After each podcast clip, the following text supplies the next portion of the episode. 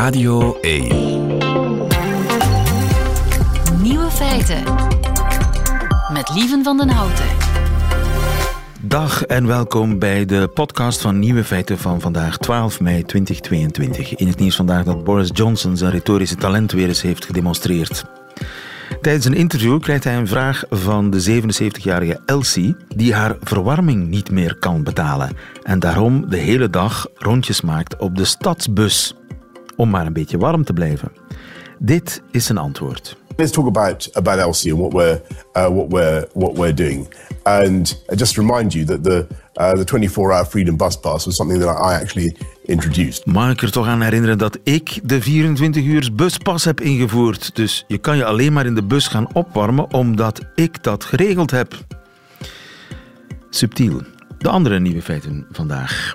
Jeroen Brouwers is dood. Samen met drie andere schrijvers, Saskia de Koster, Christophe Feekman en Tom Lanois, gaan we op zoek naar zijn mooiste zinnen. Want niemand kon de taal, het Nederlands, zo laten swingen als Jeroen Brouwers. En Oekraïne is in the winning mood op dag 78 van de oorlog. Olaf Koens was een maand lang in Oekraïne.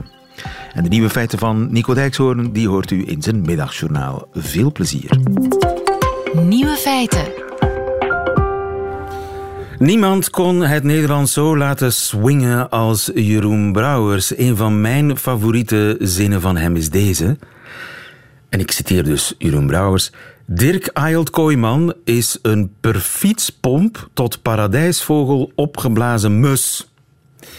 Maar ongetwijfeld zijn er nog veel mooiere zinnen te vinden. Goedemiddag, Tom Lanois. Goedemiddag, dag beste lieve. En goedemiddag ook Christophe Vekeman. Dag Tom. Hey, uh, Christophe. En Saskia de Koster zou ook aanschuiven. Ik, maar dat was op het laatste nippertje. En je bent er, Saskia, hoor ik. ben er, helemaal. Ah, Saskia de Koster. Saskia. Ja, wat een, wat een. Het wordt een soort middagwaken voor de overleden grootmeester.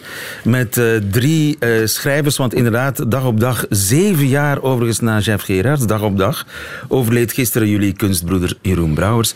Die over de zin van het leven dit zei. Ik denk, zoals het merendeel van het mensdom dat beseft, dat het leven aan zich geen zin heeft. Het is pure onzin om te leven. Nou, zodra je dat weet als intelligent mens, moet je zeggen: ja, maar God, als er dan geen, geen zin is, dan dien je daar maar een zin aan te geven. Nou, ik heb daar zin aan gegeven door, door te schrijven. In ieder geval met dat besef. Niet, niet, niet dat ik eeuwigheidswerken schrijf, nee. Maar wel zo dat uh, er toch iets van mij overblijft zodra ik, zodra ik dood ben. Dus helemaal zinloos was dat leven niet. Want ik kan terugwijzen op een, op een aantal boeken die ik geschreven heb... waarvan er toch ook weer een aantal goed zijn. Dat zijn de voetstappen die ik nalaat op mijn weg. Ja, de voetstappen die hij naliet op zijn weg. We zullen het voortaan met die voetstappen moeten doen, want de schrijver zelf overleed gisteren op 82-jarige leeftijd. En vandaag eren we hem in Nieuwe Feiten met een zoektocht naar zijn mooiste zinnen. Zijn fraaiste voetstappen, zeg maar. Maar vertel eerst eens, Saskia, voel jij je een leerling van Brouwers? Uh, ja, ik denk onvermijdelijk. Hè? Iedereen die schrijft of ooit eens een zin op papier wilt zetten, die kijkt naar wie het eigenlijk beter kan. En Brouwers was zo de, de beste leerling en dus ook de beste leermeester, voor mij zeker. Tom Lanois, zou je kunnen zeggen dat hij destijds de Vlaamse literatuur heeft wakker geschud? Hij durfde schrijven dat, ja, dat Wart Ruislink en Jos van der Loo, dat, die, dat, die eigenlijk, dat dat eigenlijk maar prutsers waren. Ik vat het even samen. Uh, ik vind van wel, maar op twee manieren. Hij schreef dat ook briljant neer en hij had recht van spreken omdat hij redacteur is geweest van zoveel mensen. En hij kende ook echt ja, België en Vlaanderen zeer goed. Dus uh, hij was, en dat, dat, dat is zijn beginperiode. Uh, en zo heb ik hem ontdekt als polemist in de eerste plaats. Ja, en zou je kunnen zeggen dat die hele ja, nieuwe generatie die sinds de jaren tachtig is opgestaan, dat hij daar eigenlijk de kiem voor gelegd heeft? Ik denk dat er meerdere auteurs zijn, maar ik kan daar niet in ontbreken. Wat mij opvalt, en kijk nu ook naar het drietal, hè, wat nu, en, en jij zelf er ook bij, lieve. Hij was zeker iemand die uh, gold als een schrijver voor schrijvers, zoals goede jazzmuzici door andere muzikanten worden bewonderd, omdat hij vooral ja, die muziek zo gaat klinken. Dat deed hij met onze Nederlandse taal. Voor mij was hij een van de eerste, samen met Komrijs, samen ook met W. Vermans, die dat genre goed beheersen, maar die ook duidelijk maakte dat al het geklaag over ons per se stugge Nederlands niet klopt. Dat het even goed kon uh, retorisch zingen en een opera kon worden. Ja. Zoals we dat dan denken van Frans of Italiaans of, of Engels of Duits. Het Nederlands als opera, Christophe, ben je het daarmee eens?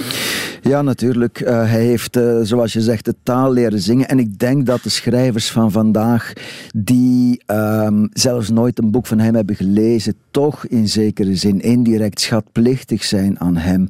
In die zin dat hij de lat zo hoog heeft gelegd dat we er allemaal op, onze, op de toppen van onze tenen uh, op, ja, na, na, naar gaan reiken, weet je wel, met, met gestrekte vingers en de ambitie die elke schrijver heeft en moet hebben die is eigenlijk uh, aangezwengeld door uh, Jeroen Brouwers. Zijn integriteit ook, uh, zijn eigen streven om werk van eeuwigheidswaarde te maken. En de moed ook, de durf die hij altijd aan de dag heeft gelegd om te schrijven, zelfs datgene wat hij niet durfde. En ik denk dat het belangrijk is om dat voorbeeld ook vandaag toch echt in ere te houden. Waarmee ik bedoel, we leven toch in een tijdsgeest die tot voorzichtigheid noopt. Je moet toch een beetje op je woorden gaan letten, uh, ook als schrijver. Wel, je moet comfortabel blijven. Ja, je moet behagen en je moet zeker niemand voor het hoofd stoten en dergelijke meer. Als je, als je een man beste kerel noemt, eh, is hij soms al beledigd, weet je wel. Ja. Nu, Brouwers is eigenlijk iemand die uh, boek na boek, ook in zijn romans, maar natuurlijk zeker in zijn polemiek heeft bewezen dat het de taak is van een schrijver om. Uh, grenzen te verleggen, om je niet te laten begrenzen door uh, eender wie of eender wat. Ja, hij was eigenlijk een hele bange man persoonlijk. Hij stond vaak te trillen, letterlijk op zijn benen, vlak voor een optreden, vlak voor een interview dat hij moest doen. Ja, maar, maar eenmaal angst, de pen vast, ja. uh, met de pen in zijn hand, was hij van niemand bang.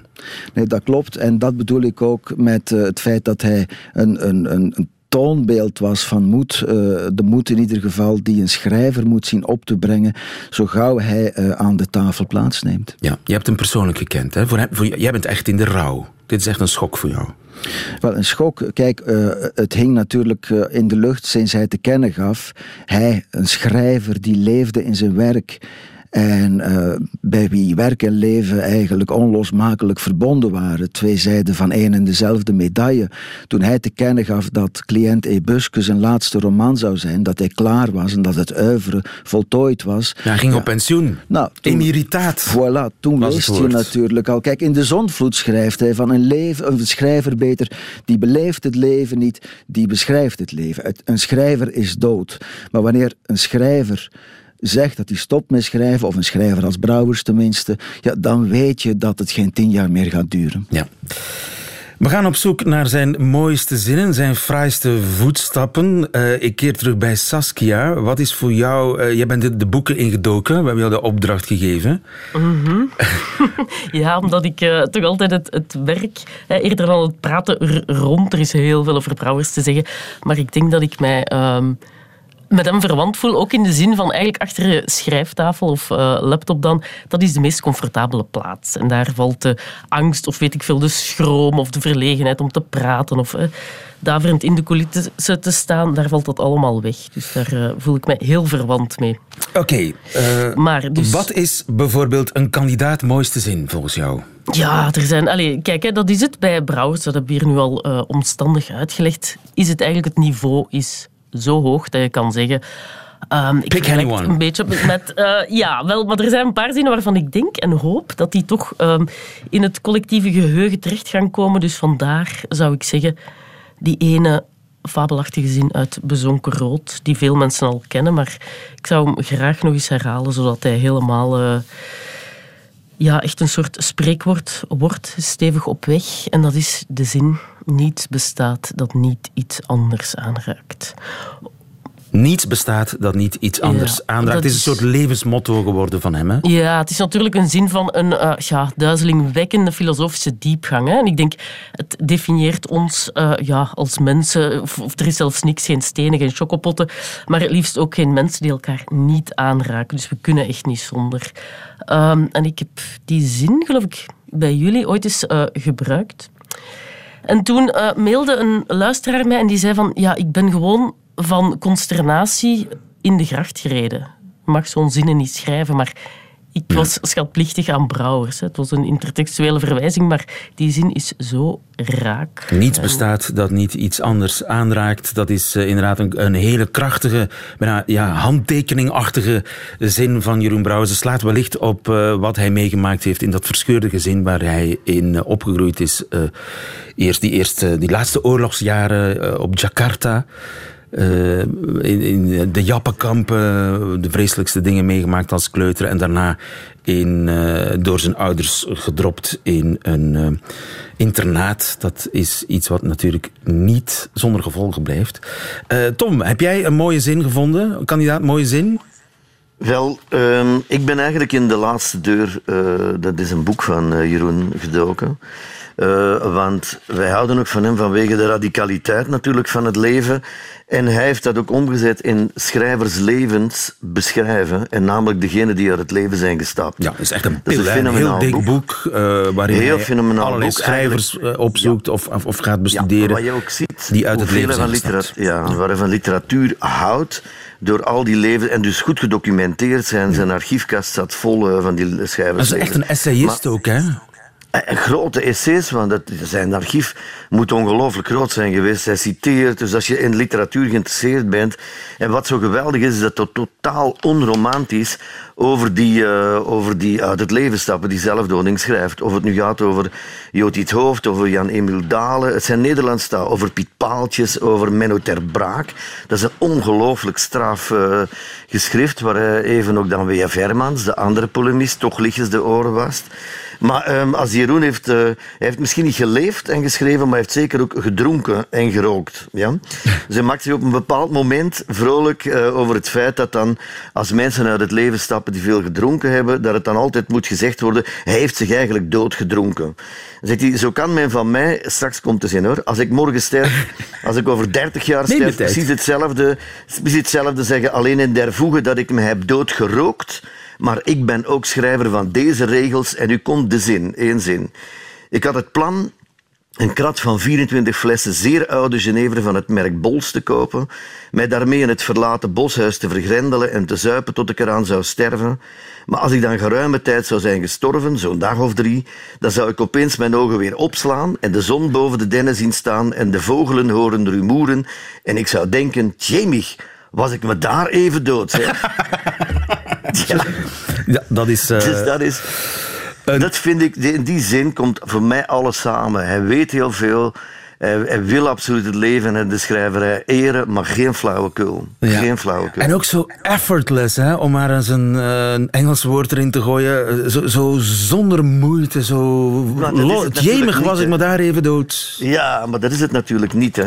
Dus elke, als je dat leest, je weet hoeveel werk daarin zit. En daarom is hij een schrijver van, uh, denk ik, schrijvers. Omdat je als schrijver weet, om die ene zin te componeren... Nou, dat rolt er inderdaad niet zomaar uit. Dat moet je op papier krijgen. Op podium kan je dan nog een draai geven met mimiek en techniek van de stem enzovoort. Maar nee, op papier moet het zo staan dat het lijkt dat het effortless is. Maar dat is het niet. Christophe, kandidaat mooiste brouwerszin. Wel, ja, het is, het is een onmogelijke keuze. Je hebt van die kleine zinnetjes, dat proza bijvoorbeeld uit winterlicht. Het leven is mij een knellende schoen. En ja, dat is bijvoorbeeld een zin die, waaruit al blijkt dat Jeroen heel sterk het vermogen... Of deze zin bijvoorbeeld, deze hele korte zin. Ik doe dus niet meer mee. Voilà. Ja, dat, ja dat, dat is bij de uitreiking natuurlijk van de, van de Gouden Uil in 2001 voor, uh, voor geheime kamers. Dat, dat zijn die dat korte dodelijke zinnetjes. Ik kom niet meer opdraven in clownspakken om mij te laten laten vernederen voor die vermalendijde buis in het gezelschap van onbenullen als hey, Hanneke Groenteman en noem ze op. Dus ja, dat was een polemische karakter. En kijk, je citeerde daarnet... Um, Jeroen, uh, uh, sorry, uh, ik, ik verwar je. Lieve, uit die polemiek tegen Dirk Ayelt Kooijman. Ja. Het is al gebleken, lieve, dat we in het verleden meer gemeen hebben met elkaar. Ik ga ook een fragmentje, geen zin Oh, die arme Dirk Ayelt Kooijman. Is hij ja. nog in het leven? Ik vermoed van nee, wel. Nee, ah. hij, is, ja, is eveneens overleden, enkele jaren geleden. Dus we doen er eigenlijk geen levende ziel mee kwaad. Okay. maar ik heb dit fragmentje, of een grote fragment uit die polemiek, ooit voorgelezen. Dat wil zeggen bij de 75ste verjaardag van Jeroen Brouwers in de Boerla, waar hij ook aanwezig was in het publiek. En hij liet mij uh, achteraf verstaan dat hij onbedaarlijk had moeten lachen ah. met zijn eigen woorden. Dus ook dat was hem niet vreemd. Zelfrelativering, ook in die vorm, dat hij met zichzelf kon lachen. Ik lees een, een stukje voor en kijk uit die polemieken. En wat hem zo'n bijzonder goed polemist maakt, vind ik ook. Hij is woedend, maar je wordt niet bang voor hem, weet je wel. Je, je geniet alleen maar, je amuseert je alleen maar met zijn woede. Het is altijd grappig ook. Ja, voilà, zoals in dat proza van hem, in die levensberichten, hij zeer melancholisch en troosteloos uit de hoek kan komen, maar dan wel op zo'n manier, op zo'n stilistisch hoogstaande wijze, dat je er toch van opkikkert. Dat je toch jezelf getroost weet en dat je er toch geluk uh, of een gevoel van geluk aan overhoudt. Het lezersgeluk okay. bij het genieten van. Ik kan niet wachten. Nog, nog een, een, een, hamerslag voor Dirk Ayelt Kooijman. Dirk Ayelt Kooijman stileert niet. Dirk Ayelt Kooijman vormt niet. Dirk Ayelt Kooijman construeert niet. Dirk Ayelt Kooijman kent zijn taal niet. Dirk Ayelt Kooijman denkt niet. Dirk Ayelt Kooijman is een leverancier van met kattenbraaksel gevulde ballonnen die hij ons voorhoudt als kruidige worsten. Authenticiteit nul. Artisticiteit nul. Creativiteit nul. Noodzaak tot schrijven nul. Literaire waarde, nul. Oude hoeren, 10 plus. Pretentie, 11,5. Status, revisor en mandarijn, getild over 30 paarden. Ja, Kijk, dat bedoelen we dus met het Nederlands laten swingen. Dat is echt muziek, hè? dit is rock and roll. Dat heb ik, dat zei ik hem ooit, Jeroen. Jij bent rock and roll. Daar keek hij van op, maar in tweede instantie denk ik dat hij toch begreep wat ik bedoelde. Ja. Oh, ik kan niet stoppen. Uh, uh, Tom, heb jij nog een zin? Een kandidaatzin? Wel, uh, uit hetzelfde boek, dus die laatste deur. Hij schrijft ook bijzonder goed en mooi over Jotit Hoofd, die hij goed inschat als een zeer beloftevolle, maar niet nog niet voldragen dichter. Na zijn dood verscheen er een biografietje over hem, geschreven door ene Walter Nelissen. Niet pluis aan dit boekje is onder meer het aantoonbare feit dat bij de vervaardiging al te achterloos is gebruik gemaakt van het strijkijzer waarmee de kreukels uit hoofds leventje werden weggestreken. Ik heb Jodit Hoofd weliswaar kort en weinig intens gekend. Ik heb hem een poos meegemaakt als werknemer bij dat uitgeverskantoor waar ik zelf toen ook nog werkzaam was. Ik verklaar me nadrukkelijk solidair met Jodit Hoofd en het is verre van mij om ook maar een detail uit zijn bestaan te kritiseren, maar het vele onwaarschijnlijke fraais, dat in dit bio ik ga excuseer me. Maar het vele onwaarschijnlijke fraais dat in dit biografietje ligt opgetast als juwelen in een kruideniersetalage irriteert mij. Waarom heb je deze zin gekozen? Uh, omdat hij tegelijkertijd uh, Jodit Hoofd bekritiseert en in, in bescherming neemt. En omdat ook hij weer recht van spreken heeft. Hij heeft Jodit Hoofd gekend, hij heeft van nabij ook... Uh, gevolgd hoe dat uh, uiteindelijk dan dat helemaal is uitgemolken. En je voelt inderdaad de irritatie. Ja. Waarbij uh, hij bewondering heeft voor de, voor de literaire kracht van Jodit Hoofd. Uh, maar absolute afkeer heeft voor het verkeerde mythologiseren van dat, van dat leven. En van dat prille werk. Dat is een belangrijk werk, maar niet voldragen. En dat schrijft hij dus ook tegen alle mogelijke romantisering in. Ja, Jotit Hoofd, de, de, zeer vroeg gestorven. 21 jaar was hij, geloof ik, Oudenaardse eh, dichter. Ja.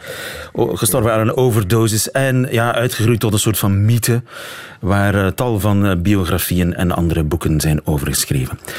Ah, ik kijk op de klok. Saskia, we doen er nog één. Ja, goed. En één die niet uh, ad hominem is, hè, want dat kon Brouwers heel goed. collega's of mindere collega's ook neersabelen. Ik vind zelf Um, waar hij heel de beroepsgroepen en types gaat uh, met de grond gelijk maken, vind ik nog leuker of interessanter eigenlijk ook. Ja, want ja, eh, opvallend, jij kiest niet uit die uh, uh, polemieken. Jij, nee, want er zijn een, Brouwers-fans die het, die het echt meer voor die polemieken en essays mm hebben en Brouwers-fans die het meer voor zijn ja, doorvocht, doorvrochte, doorgecomponeerde romans hebben. Ja, zo klinkt het een beetje alsof die romans zijn om niet door te komen. Ik vind zijn romans net van een... Ja, soms ook een lichtvoetigheid en een vrolijkheid, maar ook natuurlijk dat venijn dat daaronder zit. Ik vind dat zelf interessanter. Omdat bijvoorbeeld die Kooiman, waar we net over spraken, ik ken die al niet meer. En dan denk ik, dat is iets van het moment. Hè. Je hebt, ik denk, bij Brouwers zit er altijd, hij is een soort slapende draak die dan op een bepaald moment wakker wordt. En je voelt, daar zit een enorme portie woede en walging en heel veel zin om te fulmineren onder. Soms kan dat heel direct gericht zijn, zoals in de polemieken van ah, die irriteert me en die ga ik eens aanpakken.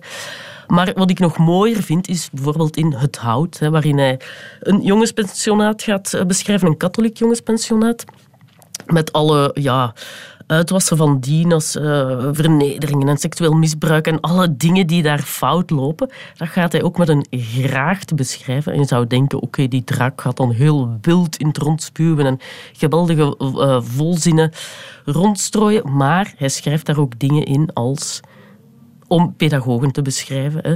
de groep die hem, uh, om het zacht te zeggen, lichtelijk irriteert. Pedagogen, monsters met gebitten van krijt pedagogen, monsters met gebitten van krijt. Ja, en daarin voel je die minachting en die uh, fascinatie ook met dat verval, die vieze, waarschijnlijk, en met een heel slecht gebit.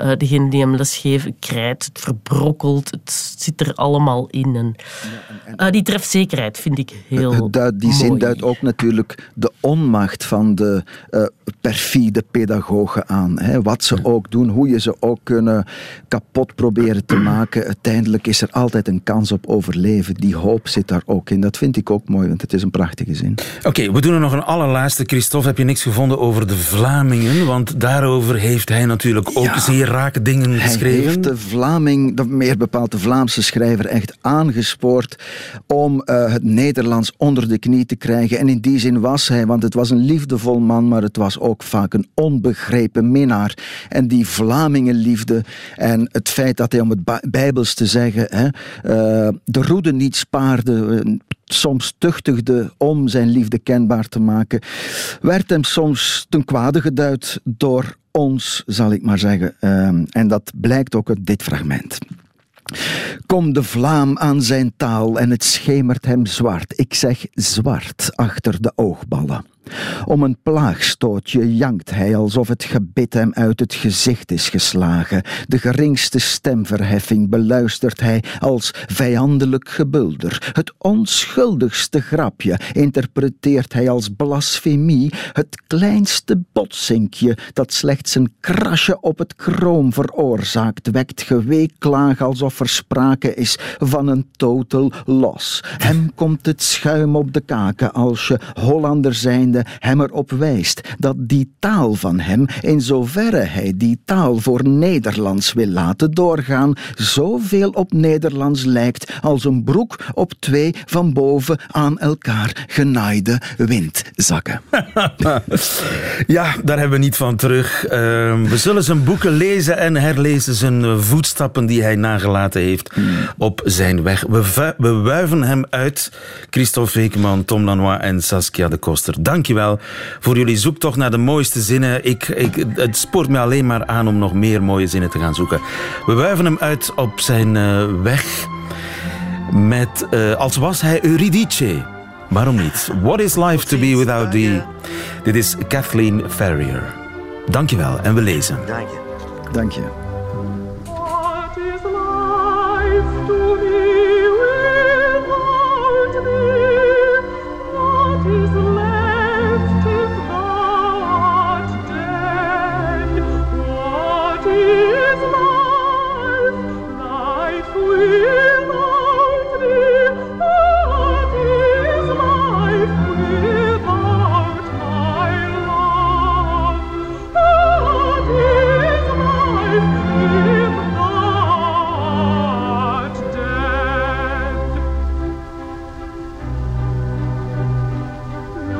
city.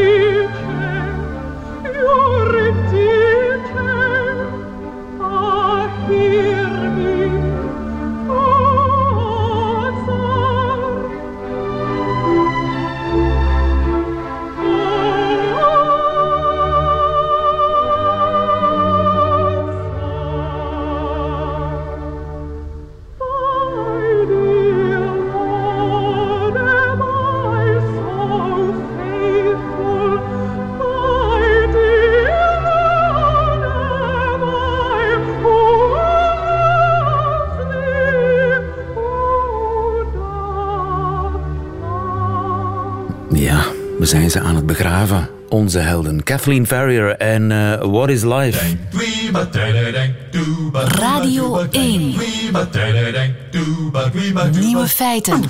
Dag 78 intussen van de oorlog uh, tussen Rusland en Oekraïne. En het ziet er niet naar uit dat het Russische leger zich nu uh, snel, een snelle opmars maakt in het oosten. Want ook daar, in het oosten van uh, Oekraïne, heeft dat Russische leger zich volledig vastgereden. En in Kiev komt het normale leven stilaan opnieuw op gang. Dat heeft mogen vaststellen Olaf Koens. Goedemiddag, Olaf. Dag lieve, hallo, goedemiddag. Olaf, jij bent uh, journalist voor RTL Nieuws. Je bent net uh, uit Oekraïne vertrokken. Je was er een maand. Mm -hmm. Overigens, je bent, je bent ook lang in Brussel geweest, hè? Als Nederlander in Brussel, net als Jeroen Brouwers. Had je iets met Brouwers?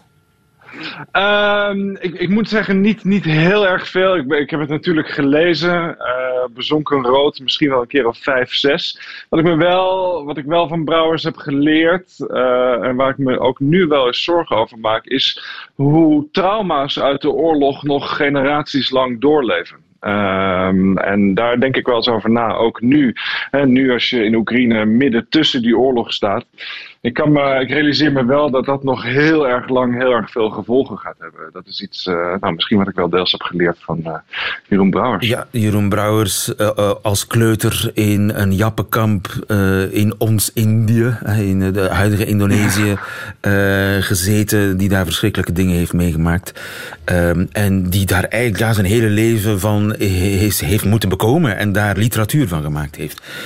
dus ja, je daar kunt altijd je van doordrongen is ja. geweest van, van, van, van de ellende. Uh, en dat dat dus zelfs nog op, op uh, 70 jaar later zo'n belangrijke rol speelt. En je ziet ook nu kinderen die in uh, kampen worden gestopt, die worden geëvacueerd, die nu op hele jonge leeftijd trauma's meemaken. Waarvan ik me dan altijd afvraag: ja, weet je, hoe, hoe lang duurt dat? Hoeveel generaties gaat dat duren voordat het ooit weer goed komt? Ja. Is je harde schijf nu helemaal vol met ellende nadat je een maand door de Oekraïne hebt getrokken? Um, het, is, het is dubbel. Aan de ene kant is het. Is het uh, we, zien inderdaad heel veel ellende. En dat, uh, je hoort de meest verschrikkelijke verhalen. Ik heb met mensen gesproken wiens kinderen gekidnapt zijn door de Russen. Ik heb de slachtoffers van de oorlog gezien in uh, frontziekenhuizen. Die worden binnengebracht. Ja, zonder ledematen, soms zonder gezicht. Waar de artsen dan alles aan doen om ze proberen te redden. Ik heb de inwoners in de dorpjes gesproken die onder vuur zijn komen te liggen. Um, maar ik zie toch ook wel een soort. Ja, een, een, een, een Oekraïners, het blijft verbazen als volk. Hè. Het is natuurlijk waanzinnig om te bedenken. Het is überhaupt waanzinnig om te bedenken dat Rusland Oekraïne militair aanvalt. Dat er een oorlog woedt. Maar om je dan te realiseren dat het er toch echt wel steeds meer op lijkt dat Oekraïne die oorlog aan het winnen is. Ja, wie had dat gedacht? Um, uh, ondanks alle ellende, ondanks alle pijn, ben ik toch wel heel erg onder de indruk van, uh, ja, van, het, van het organisatorisch vermogen, van het doorzettingsvermogen, van de, van de spirit in de Oekraïne. Het idee dat die mensen hun vaderland verdedigen. En dat het nog lukt ook. En dat is na dag 78 nog altijd even sterk, dat gevoel van wij tegen, als kleine David tegen het grote Goliath? Ja, het, het 23ste leger ter wereld moet het opnemen tegen het grote Russische leger. Na de Amerikanen en de Chinezen toch de grootste ter wereld. Um, David tegen Goliath, ja, in die zin, ja, dat werkt wel. Kijk, in de meeste oorlogen zie je altijd in het begin, hè, dan, dan, dan, dan wil iedereen, uh, dan, dan zegt men, nou, we hebben binnen drie dagen gewonnen, dit duurt even. In het begin zeiden de Oekraïners ook, over een paar dagen dan rijden onze tanks op het Rode Plein in Moskou. Um, nou, dat, dat is natuurlijk niet zo. Je merkt dat er wel degelijk, wel degelijk verslagenheid is en zo. Maar ik, ik voel het nog niet echt inzakken of zo. Nee. Ik voel onder die Oekraïners, onder die bevolking, en het maakt niet uit wie dat dan zijn, hè, die artsen in die ziekenhuis of het treinpersoneel dat gewoon dwars door de oorlog heen alle treinen en ook nog op tijd laat rijden. Ja, iedereen heeft een, een doel, een, een, een functie in deze oorlog. Men helpt elkaar en dat doen ze nog steeds even goed. Ja, en dat is anders dan, want je hebt al heel wat conflicten meegemaakt. Dat is anders dan in, in de meeste oorlogen. Dat die, die spirit, dat die zo uh, positief blijft. En dat iedereen echt, ja inderdaad, dat de treinconducteur op tijd naar zijn werk blijft gaan. Oorlog of geen oorlog. Ja, en dat, en dat de treinen. Nou, kijk, ik vind het improvisatievermogen vind ik heel fascinerend. Hè. Dus de, bijvoorbeeld de treinen. Ja, het, het gebeurt dat er spoorrails worden opgeblazen, dat er hoogspanningskabels uh, knappen, uh, of dat er, dat er treinen worden gebombardeerd. En heeft de Oekraïnse spoorwegen die hebben op een bepaalde manier het vermogen om binnen een aantal uren, echt in een aantal uur, of dat spoor te repareren, of de treinen zo om te buigen dat het, dat het gewoon doorgaat. En dat moet ook wel, anders functioneert het hele land niet meer. Hè. Dat, dat de spoorwegen zijn de, ja, de ruggengraat van, van, van de economie van het land, van, ook van de oorlog. Alle wapens moeten er vervoerd worden, de vluchtelingen moeten het land in en weer uit. Um, uh, dus het moet wel, maar toch doen ze dat op een bepaalde manier. En alles werkt. De banken werken nog steeds, de treinen rijden op tijd, de taxis rijden. Uh, ja, soms heb je ook wel het idee dat het, dat het land nog gewoon functioneert. Ja, en ook in het oosten boekt het Oekraïnse leger ook militaire winst. Waar ligt dat volgens jou aan? Ja, dat ligt ook weer aan dat organisatorisch vermogen. Dus hè, het Oekraïnse leger heeft, het is niet zo centraal aangestuurd als een groot leger hoort te zijn. De besluiten worden niet bureaucratisch genomen. Je hoeft niet steeds met een generaal te bellen om te vragen of je 10 kilometer naar voren of 10 kilometer naar achter moet. Die Oekraïnse commandanten hebben allemaal redelijk uh, een carte blanche gekeken, gekregen om ja, te doen wat zij nodig achten dat, dat nodig is. En je ziet natuurlijk nu dat zij ook voelen die Oekraïnse soldaten die hebben de steun van het, van het hele Westen. Ze krijgen zware wapens uit het Westen. Uh, uh, denk aan die howitzers, die, die mortiergranaten en zo, antitankwapens. Ja, en daar zijn de Russen toch niet echt tegen opgewassen. Bovendien geldt ook daar Um, ja, ze moeten het doen. Ze moeten hun eigen land verdedigen. Doen ze het niet, ja, dan moeten ze alles opgeven. En zeker na wat we gezien hebben in die voorsteden van Kiev, in Irpin, in Butsja. Het alternatief, je land uit handen geven, uh, ja, dat is, dat, dan, dan raak je alles kwijt. Dan gebeuren de meest verschrikkelijke dingen. Dus er wordt heel erg hard gevochten. En dat zorgt ervoor inderdaad dat uh, bijvoorbeeld de stad Kharkov, die we nou, een paar weken geleden toch bijna hadden opgegeven, ja, dat de Oekraïners daar de Russen toch alweer bijna tot terug in Rusland hebben gevochten. Ja, ja ongelooflijk, maar waar. En in Kiev, waar je laatst was, keert daar het leven gewoon uh, weer terug? Ja, dat is, dat is wel moeilijk te bevatten hoor. Ik was, ik was gisteren nog in Kiev. Um, ja, de cafés, de restaurants, die zijn gewoon weer open. De kastanjes, de kastanjebomen in de stad zijn in bloei. Het ziet er prachtig uit. Je ziet regelmatig mensen op van die deelstepjes voorbij zoeven. Als je je ogen dan een beetje sluit, dan zou je zomaar denken dat het helemaal geen oorlog is. Uh, maar je hoort dan al snel weer het luchtalarm. Uh, je ziet snel ambulances door de stad rijden. Je ziet overal militaire checkpoints, legervoertuigen. Dus die, die oorlog is er nog steeds wel, natuurlijk. Je ziet ook op straat zie je heel vaak koppeltjes. Hè? Een, een, soldaat die afscheid neemt van zijn meisje voordat hij op een bus stapt en dergelijke. Dus de oorlog is er wel degelijk. Maar het normale leven keert er ook alweer een beetje terug. En dat, dat luchtalarm, dat, dat, ja, iedere keer als ik het hoor, dan, dan bekruipt me toch een gevoel van angst. En je merkt dat die Oekraïners daar helemaal niet meer naar luisteren. Ze horen het, het is een soort achtergrondgeluid, maar er is echt niemand meer die dan een schuilkelder inrent. Ja, het is een verhaal over veerkracht. Hè. Je bent eh, begonnen aan een boek over de oorlog, dus je gaat nog met heel veel mensen spreken. Maar op dit ogenblik is er sprake van een soort van winning mood in Oekraïne. Er is absoluut een winning mood en uh, ze kunnen ook niet anders. Uh, want als ze verliezen, dan zijn ze alles kwijt. Dankjewel, Olaf Koens. Klokkan är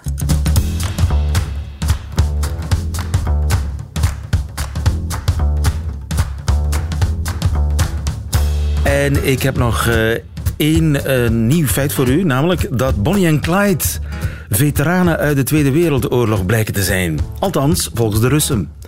Maandag hielden ze in Rusland hun beruchte 9 mei-parade. En tijdens die parade werden op een groot scherm foto's getoond van Sovjet-slachtoffers en veteranen uit de Tweede Wereldoorlog. Zo ook een prachtige zwart-wit foto van een schattig koppel dat elkaar innig knuffelt. Maar nu blijkt dat koppel de Amerikaanse gangsters Bonnie en Clyde te zijn. Die niet alleen geen inwoners van de Sovjetrepubliek waren, uiteraard, maar die ook al stierven in 1934. De foto is de eerste foto die je tegenkomt op hun Wikipedia-pagina. Tja. Kremlin is intussen zich bewust van de vergissing en uh, het gaat volgens hen natuurlijk om sabotage om Rusland in discrediet te brengen.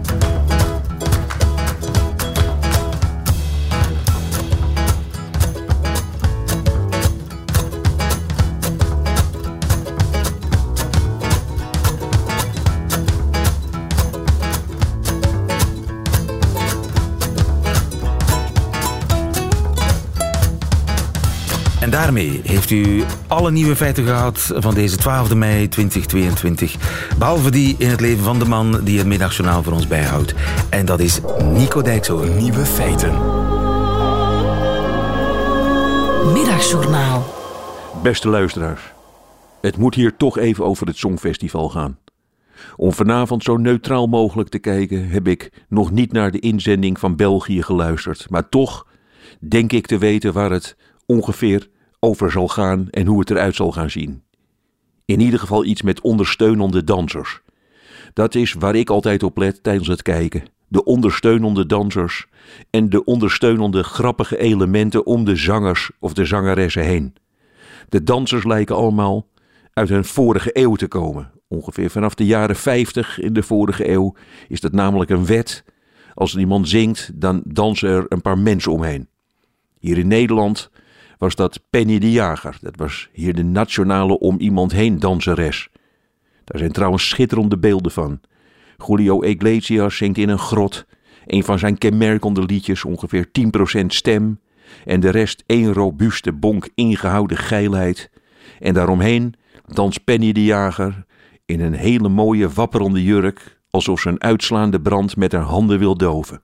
En zo, luisteraars, dansen nog steeds heel veel mensen tijdens het Songfestival. Let u daar maar eens op. De voetjes doen van hopla en huppla en de armen, die komen er vaak een beetje armzalig achteraan. Papa leest de krant en die hangt boven een kaars. De krant gaat in brand en dan mama die met een pantoffel het vuur probeert uit te slaan. Zo ziet dansen tijdens het Songfestival er vaak uit. Natuurlijk zijn er ook andere elementen die het liedje moeten versterken. Voor vanavond gok ik op een naakte accordeonist die hangend aan zijn voeten uit de nok van de zaal boven op mijn varken landt en dat de zanger van Bulgarije ondertussen zingt over zijn moeder die gestorven is tijdens het eten van een varkenscarbonade. En natuurlijk zullen er de rare requisieten zijn die het liedje moeten ondersteunen. Voor op het podium vier meisjes die een liedje zingen over de dood en dat je die midden in zijn gezicht moet uitlachen. En dan achter op het podium iemand die een tosti klaarmaakt. Waarom, weet niemand. Maar het gaat dus vooral om het dansen. Luisteraars, let u daar vanavond op. Wat zo'n uitzending zoveel mooier maakt, dat is deze kijktip. Denk bij iedere dans op het podium: hier hebben zij, volwassen mensen met nog een heel leven voor zich, dus twee maanden lang voor een spiegel bloedserieus op staan oefenen. Luisteraars, veel plezier.